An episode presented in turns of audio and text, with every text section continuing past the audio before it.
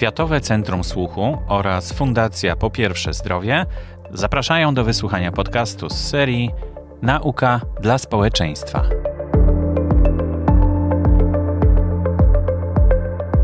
Zapraszam do wysłuchania wykładu profesora Roberta Flisiaka pod tytułem Wpływ zakażeń COVID-19 na eliminację zakażeń HCV, który odbył się w ramach panelu ekspertów Syndemia problemy w diagnostyce i leczeniu chorób innych niż COVID-19 26 października podczas trzeciego kongresu Zdrowie Polaków. W opisie odcinka znajdują się nazwiska wykładowców i tytuły wystąpień oraz link do wideo na YouTube, a także link do programu trzeciego kongresu Zdrowie Polaków. Witam Państwa. Pan profesor przedstawił, pan profesor myśliwiec przedstawił e, mój temat jako taki bardzo ogólny, mówiący w ogóle o chorobach zakaźnych.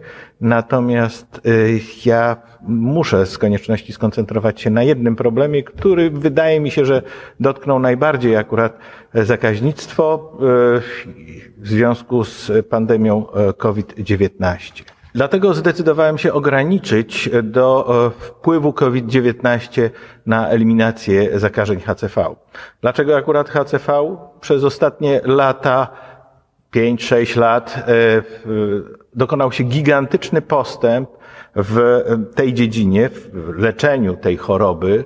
E, postęp nieporównywalny z żadną inną wcześniejszą chorobą zakaźną i myślę, że nie tylko zakaźną, bo nagle z zakażenia, które e, miało możliwości ograniczone wyeliminowania, doszliśmy do blisko 100% możliwości wyleczenia w ciągu e, zaledwie dwóch, trzech miesięcy terapii. E, zakażenie to jest o tyle istotne, że mm, związek przyczynowy między zakażeniem HCV a rakiem wątrobowo-komórkowym, nie mówiąc o marskości wątroby, jest ponad wszelką wątpliwość udowodniony i znany od lat, więc de facto eliminacja zakażeń HCV na świecie wiąże się ze zmniejszeniem ryzyka raka wątrobowo-komórkowego. Y, y, wirus HCV, czyli wirus wirusowego zapalenia wątroby typu C, jest jednym z kilku znanych nam wirusów hepatotropowych. E, ludzkość w dużej mierze poradziła sobie przynajmniej na terenie Europy e, z wirusem zapalenia wątroby typu B za pomocą szczepionek. Ja osobiście przytaczam przykład szczepień przeciw HBV jako mm, e, dowód przeciw ruchom antyszczepionkowym, bo dzięki tym szczepieniom problem, który w momencie, gdy rozpoczynałem pracę, e, w zasadzie dominował w zakaźnictwie, e, w tej chwili praktycznie zniknął. Mówię o zakażeniach wirusem zapalenia wątroby typu B, ale problem zakażeń HCV nadal pozostał, e, bo są to zakażenia przenoszone w dużej mierze w przeszłości drogą związaną z kontaktami z opieką zdrowotną, ale również z narkomanią, e, ale również z sytuacjami wynikającymi z mm, kontaktów z chociażby kosmetyczkami, e, fryzjerami, więc problem, który dotyka praktycznie, dotknąć mógł praktycznie każdego, natomiast kluczowe jest oczywiście wykrycie takiego zakażenia, które przez wiele, wiele lat może przebiegać bezobjawowo i ujawnia się dopiero wtedy, kiedy już jest późno. Dlatego Światowa Organizacja Zdrowia w roku 2016, potem publikując w roku 2017 e, raport specjalny, postawiła sobie za cel na świecie wyeliminować do roku 2030 zakażenia HCV. Miało to nastąpić poprzez e, redukcję o 90% e, nowych infekcji i e, redukcję o 65% zgonów związanych z zakażeniem HCV. Polska, na, jeżeli chodzi o Europę, znajduje się w grupie 10 krajów najbardziej obciążonych, nazywamy to wirusowymi zapaleniami wątroby, również jeszcze wirusem typu B, ale w większym stopniu wirusem C, to obciążenie wynika z wysokiego stosunkowo poziomu tak zwanych daily, czyli lat niezdolności do pracy, a to się wiąże w dużej mierze z wiekiem chorych, których mm, E, którzy e, trafiają i są rozpoznawani w Polsce. Zaraz to zilustruję zresztą. Najpierw e, chciałbym wspomnieć o badaniach, jakie w ramach Central European Hepatologic Collaboration przeprowadziliśmy już dwukrotnie, takiej analizy z udziałem ekspertów w ramach Central European Hepatologic Collaboration współpracuje szereg krajów naszego regionu te analizy pozwoliły ustalić często, po pierwsze, względną we wszystkich krajach częstość występowania zakażeń HCV. Jak widzicie Państwo, Polska tutaj nie jest liderem, jeżeli chodzi o odsetek. Natomiast jeżeli przeliczymy to na konkretne liczby e, ludności z racji rozmiaru kraju, mm, no to w Polsce mamy 150 tysięcy e, zakażeń, w 99% można powiedzieć obecnie e, niezdiagnozowanych albo e, gdzie wyniki, e, o których pacjenci wiedzą, są ignorowane przez nich na razie. W sumie daje to w regionie prawie pół miliona osób zakażonych, w zdecydowanej większości nieświadomych tego. Dostępność leków, tych, o których mówiłem, że spowodowały rewolucję, jak widzicie Państwo, w Polsce zaczęła się praktycznie w 2015 roku. Oczywiście w 2013 pojawiły się pierwsze leki, które uzupełniały stare terapie interferonowe o niskiej skuteczności, e, kiepskim profilu bezpieczeństwa, dużym odsetku osób rezygnujących z terapii w trakcie, e, trwających często ponad rok. E, tak naprawdę rewolucja zaczęła się w roku 2015, kiedy w Polsce stały się dostępne pierwsze terapie bezinterferonowe. Proszę zwrócić uwagę, że w porównaniu z rejestracją w Unii Europejskiej był bardzo krótki odstęp czasu. W przypadku niektórych z tych opcji terapeutycznej to dosłownie następowało 2-3 miesiące po. W tamtych czasach było to mm, praktycznie unikalne. Żaden inny, żadne inne terapie nie osiągały tak szybkiej refundacji w Polsce po rejestracji unijnej. E, potem kolejne opcje terapeutyczne, także w tej chwili mm, w Polsce dostępne są wszystkie nowoczesne e, możliwości terapii. Jak widać, z czasem zmieniał się E, zmieniała się dominacja bardzo szybko, z roku na rok, dominacja różnych opcji terapeutycznych. Zmierzaliśmy od zwykłych e, terapii, terapii e, swoistych dla genotypu wirusa, gdzie trzeba było dobrać lek do pewnej charakterystyki wirusa, aż do leków pangenotypowych. Widzicie Państwo w tej chwili praktycznie 80% pacjentów w roku 2020 było leczonych już lekami pangenotypowymi. E, widać, że w początkowym okresie po wprowadzeniu, gdy eliminowaliśmy kolejkę, było bardzo dużo pacjentów z marskością wątroby albo z zaawansowanym włóknieniem. To są te dwie górne części każdego słupka. E, z czasem ta liczba zmniejszała się, ten odsetek zmniejszał się, ale proszę zobaczyć, to jest nadal 18% e, chorych z marskością wątroby. Co to znaczy? Że w tej chwili, gdy nie mamy już kolejek, nagle e, okazało się, że mm, są diagnozowane osoby już z zaawansowaną chorobą. A to oznacza, że potrzebny jest program wczesnego wykrywania e, mm, i to program sterowany, finansowany centralnie. E, wraz z wiekiem zmieniała się nam struktura wiekowa. Widzicie Państwo tutaj analizę z mm, prowadzonego przez nas e, programu Peter 2, gdzie mamy rekordy ponad, e, ponad 13 tysięcy chorych, którzy byli leczeni w latach 2015-2020. Widać, że początkowo, gdy weszły leki, mm, terapie bezinterferonowe, dominowały osoby starsze. Mm, szczyt tego wykresu e, żółtego wypada na wiek e, około 60, 60 lat.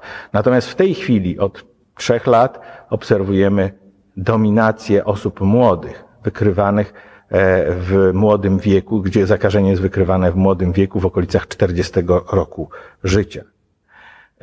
To, co jest stabilne niezależnie od opcji terapeutycznej, E, to jest skuteczność. Ta skuteczność w warunkach praktyki klinicznej, nie badań klinicznych wy, wyidealizowanych, tylko sytuacji, w których pacjenci nawet częst, czasami rezygnują z terapii z różnych powodów rodzinnych, bo nie z powodów działań niepożądanych. Te terapie są bezpieczne. E, skuteczność jest 97-98% i ta skuteczność oznacza eliminację całkowitą zakażenia. No i nadszedł COVID-19 e, i niestety miał wpływ negatywny na e, eliminację zakażeń HCV, na ten program światowy. E, w Polsce on był szczególnie widoczny z tego względu, że zakażeniami, terapią i, i diagnostyką zakażeń HCV zajmowali się praktycznie wyłącznie specjaliści chorób zakaźnych, którzy natychmiast po rozpoczęciu pandemii e, zostali e, przekierowani do e, walki z pandemią.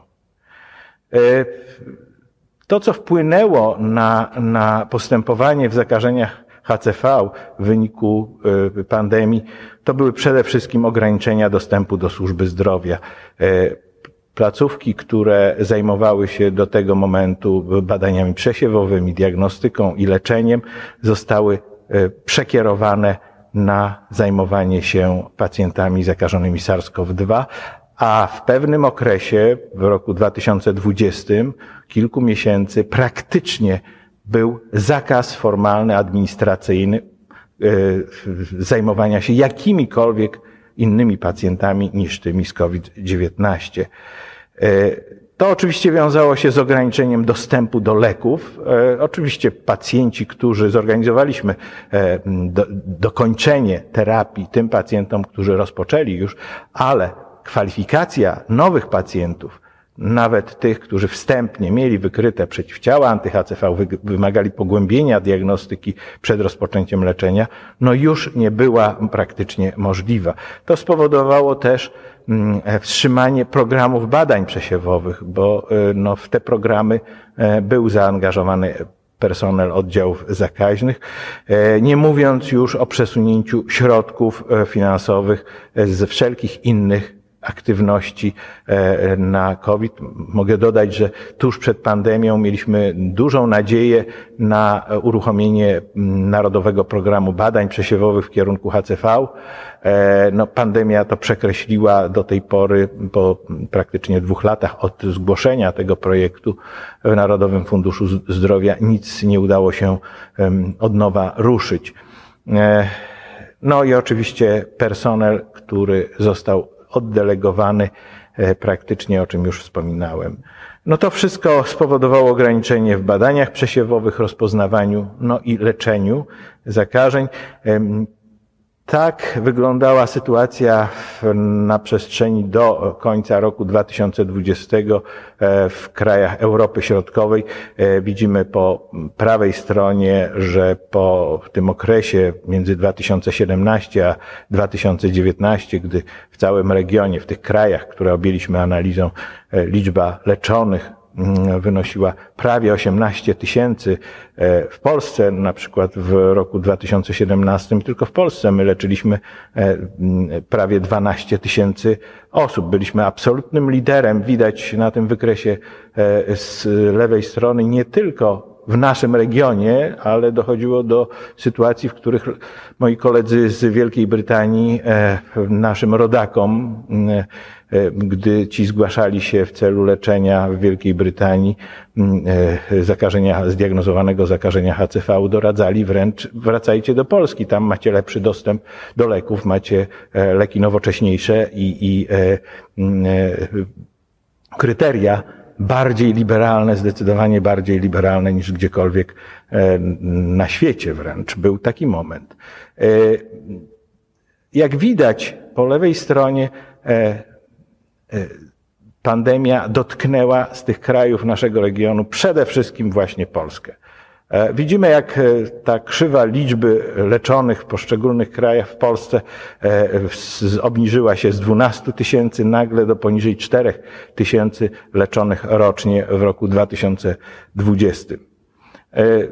Również doskonale ilustruje to zdarzenie poziom refundacji czterech najczęstszych, najczęściej stosowanych e, opcji terapeutycznych w HCV e, w latach 2019-2020. Widzimy, co się zdarzyło już w styczniu praktycznie, e,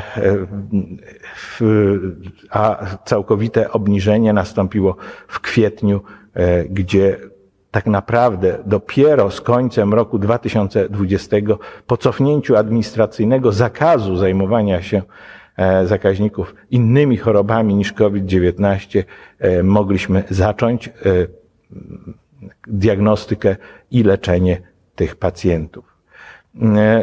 Wracając tak jakby do tego programu Światowej Organizacji Zdrowia, która nałożyła tak jakby zalecenie wyeliminowania zakażeń HCV jako zagrożenia publicznego zdrowia e, do roku 2030.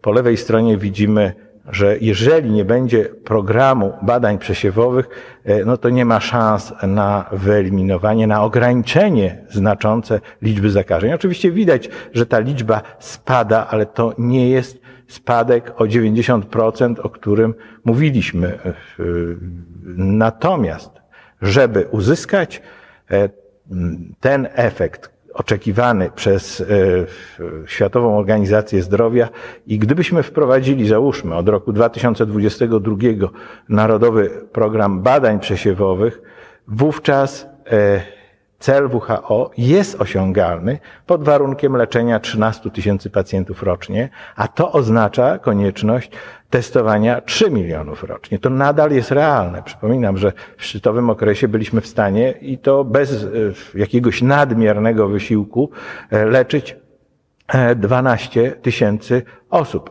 I wtedy nie mieliśmy bardzo prostych w stosowaniu terapii pangenotypowych, które w tej chwili są obecne. Przy uproszczeniu programu lekowego e, takie e, liczby są jak najbardziej możliwe, ale konieczne jest testowanie w ramach Narodowego Programu Badań Przesiewowych. Podsumowując, główną barierą w możliwości realizacji planu Światowej Organizacji Zdrowia eliminacji HCV w Polsce jest brak Narodowego Programu Badań Przesiewowych. Pandemia dodatkowo ograniczyła liczbę wykrywanych zakażeń HCV, a przez to liczbę osób leczonych.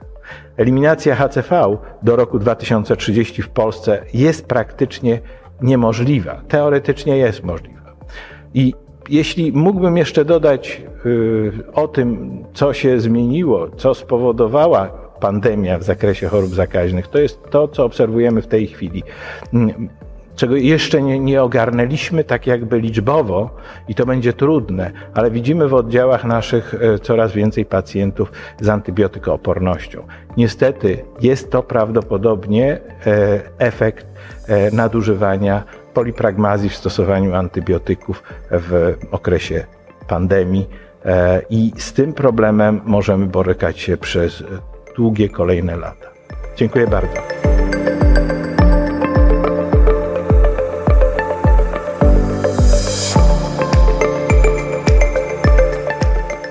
To był odcinek podcastu Nauka dla społeczeństwa. Zapraszamy do kontaktu poprzez e-maila mam pytanie.